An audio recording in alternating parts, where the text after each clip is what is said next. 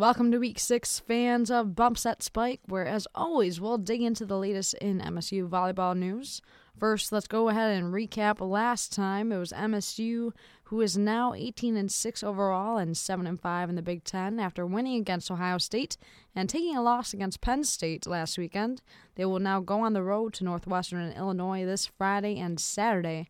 And just a reminder, fans, that Lauren Wicinski is still in the running for the Senior Class Award that you can vote once a day for until December 9th. So make sure that you go and do that every day and make sure she can have her best chance of getting that award. It's a huge thing for any senior, especially one of our very own Spartans. Ohio State last Friday, uh, Michigan State pulled a sweep actually over Ohio State. So 25 21, 25 23, 25 17 was the final of that one. MSU was able to snap their four loss losing streak with that one at home. MSU outblocked the Buckeyes 9 3 and kept their hitting percentage below .2. Lauren Wicinski had 14 kills. Alexis Matthews had 8 kills and blocks and hit 46.2%, improving her Big Ten percentage to 42.9%. Haley Patterson, she had 18 blocks. Kristen Kelsey had 17 blocks. And Kori Moster had 15 digs, 4 assists, and 2 aces. Set 1 was 25 21, beginning with a tie at 3, but the Spartans got the lead at 20. But the Spartans got the lead to 11 to 5 before the Buckeyes called a timeout. Ohio State closed the Spartans' lead to 2 at 13 to 11, but Chloe Reinig, she got a kill to give MSU a strong lead again with a 4 to 0 run and has a timeout had to be called for Ohio State. The Buckeyes came out of the timeout with an advantage with three unanswered points before Reinig put the stop to it. Up 23 to 20, Ohio State brought it within two with another point, but then hit it out of play to bring it to set point for the Spartans. The first set was then won 25 to 21 thanks to a Wicinski and Matthews dynamic duo block. Set 2 was 25-23. Of course, it went to the Spartans. Ahead 8 to 3, Ohio State called a timeout to which they came out of and scored 2 points, but Matthews ended that with a kill. Buckeyes called another timeout at 14 to 7 after still not getting anything to happen. Ohio State was able to make a comeback at 20 to 17, making Coach George gather her girls. Points were exchanged between both teams to bring it to a tie at 23, but after a timeout, the Spartans came back and brought it to set point and finished it with a Matthews and Reinig block. Set 3 was 25-17 as the Buckeyes came out with the lead this time 10 to 7 for the first time out of the three sets, but the Spartans stopped them with a 77 to 1 rally to finish that uh, and bring the Ohio State Buckeyes to a timeout. At 18 to 13, Ohio State was forced to take another timeout, to which they went point for point afterwards. But thanks to their lead, a Wicinski kill gave the Spartans match point, and the match was then finished off on a Buckeye attacking error. Going on to Penn State on Saturday, they were ranked number two in the country, and they showed it. They actually played like a championship team, as uh, I had some of my colleagues telling me. With the win over MSU, it was their 11th consecutive win. They had not lost since they had played Michigan State at State College earlier in the season. They had not lost since they had last played Michigan State at State College earlier in the season, where Michigan State had won that 3 to 2. Wicinski kept to a season low of five kills by Penn State on the entire night. Chloe Reinig, she had 11 kills, and Alyssa Fitterer had 10 kills and two blocks. Kelsey had 19 assists, while Taylor Galloway had 8 kills, 4 digs, and 1 block. The Nittany Lions won in a sweep 14 to 25, 18 to 25, and 20 to 25. Set 1 was quick. They went out and beat the Spartans 14 to 25. Penn State started strong with a 11 to 3 lead. MSU was able to match them point for point from there, but Penn State they had already left their mark. MSU was able to go and have a treacherous .054 hitting percentage due to the Penn State Lions and their defense, and thusly they lost the first one quickly, 14 to 25. Set two once again, it went to the Nittany Lions, 25 to 18 as they had a five point lead to start, to which MSU cut it to two points at 12 to 10, but Penn State opened it back up to 18 to 14. Once again, the teams went point for point for a bit, but with four of the final five points going to Penn State, they were able to win it out 25 18. Set three was 25 24 Penn State. Trying to grab hold of a victory, the Spartans fought the Nittany Lions back and forth until a tie was brought at 10. MSU trailing 17 to 16. Penn State went on a four-point run before the teams traded points again, but the Spartans just couldn't hold on any longer as Penn State finished that match 25-20 over the Spartans, getting that sweep 14 to 25, 18 to 25, and 25 over 20 over the Spartans. Now, time to take an intermission and look at the Big Ten standings after the halfway point. They're as follows. Number one is Penn State. Nebraska's in the second spot. Minnesota is third, while tied for fourth is Michigan State, Purdue, and Wisconsin. Right now, nine Big Ten teams are ranked this week in the AVCA coaches polls. It's number two, Penn State, number nine, Minnesota, number 11, Nebraska, 13 is MSU, Purdue's 14, number 16, Wisconsin, and Michigan follows them at 17. Looking ahead for the Spartans, it's a preview of what is to come this weekend as they have back to back travel weeks coming up. This weekend, we'll travel to Northwestern on Friday, then Illinois on Saturday.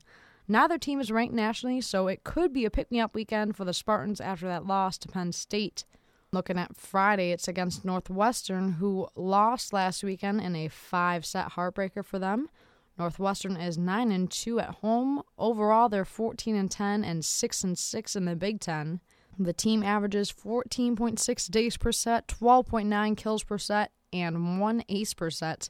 But look out for senior Stephanie Holthus. She averages 4 kills per set, but she also has a hitting percentage of only .215, so the Spartans should be able to control her. The Northwestern game will be at 8 p.m. this Friday in Evanston, Illinois. And speaking of Illinois, they'll also stay there for the game against Illinois.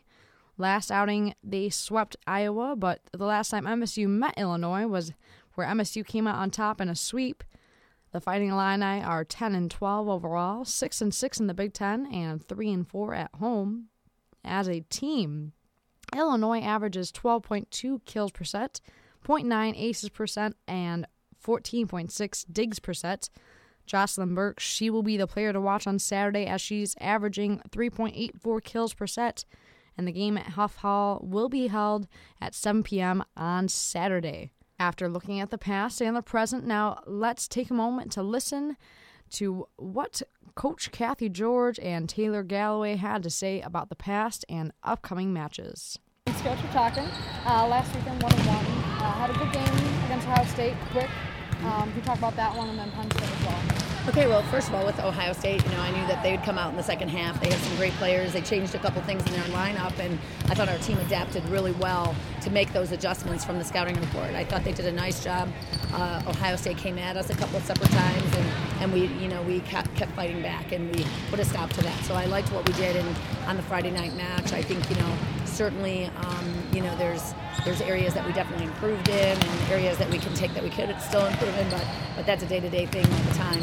Uh, Penn State, I think Penn State, you know, was eyeballing that game for quite some time, five weeks, and you know, really wanted to come out here and make make it known. I think they were tired of hearing about how their only loss was to Michigan State, and you know, they came out very prepared and very focused, um, and gave us a lot.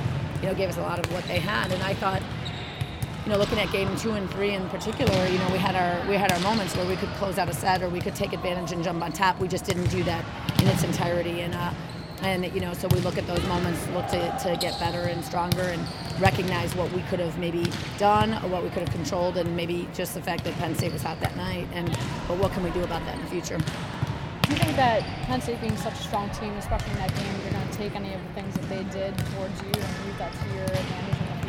I think anytime a team plays, I mean, you're always going to take you're going to take what did they do, how did they do it, what are what are they what are they going to do, but also what are you going to do based on that. And uh, but that's every time. That's every time you go through the first round of the Big Ten to the second round. Every single team is doing the same thing. We're looking to to to every team that we've played. What did they? What can we exploit? What did they exploit? How are we going to shore that up? And uh, we're all doing that. Every team in the Big Ten gets better in the second half. And then going on the road, Northwestern, Illinois. What's the what's? Uh, well, you know, I think um, both teams are very good. Both teams won five uh, last week or the week before with Nebraska and Penn State. So both teams are very good, very solid, and um, and play great volleyball. You know, great great defense and and have a lot of well-renowned hitters and all-Americans out of high school and that type of thing. So they're very talented. Uh, we, we know we are going there. We're going into hostile territory, and we got to play tough. Thanks. Okay, thank Good luck. Here with junior Taylor Galloway, and um, last weekend you went 1 1.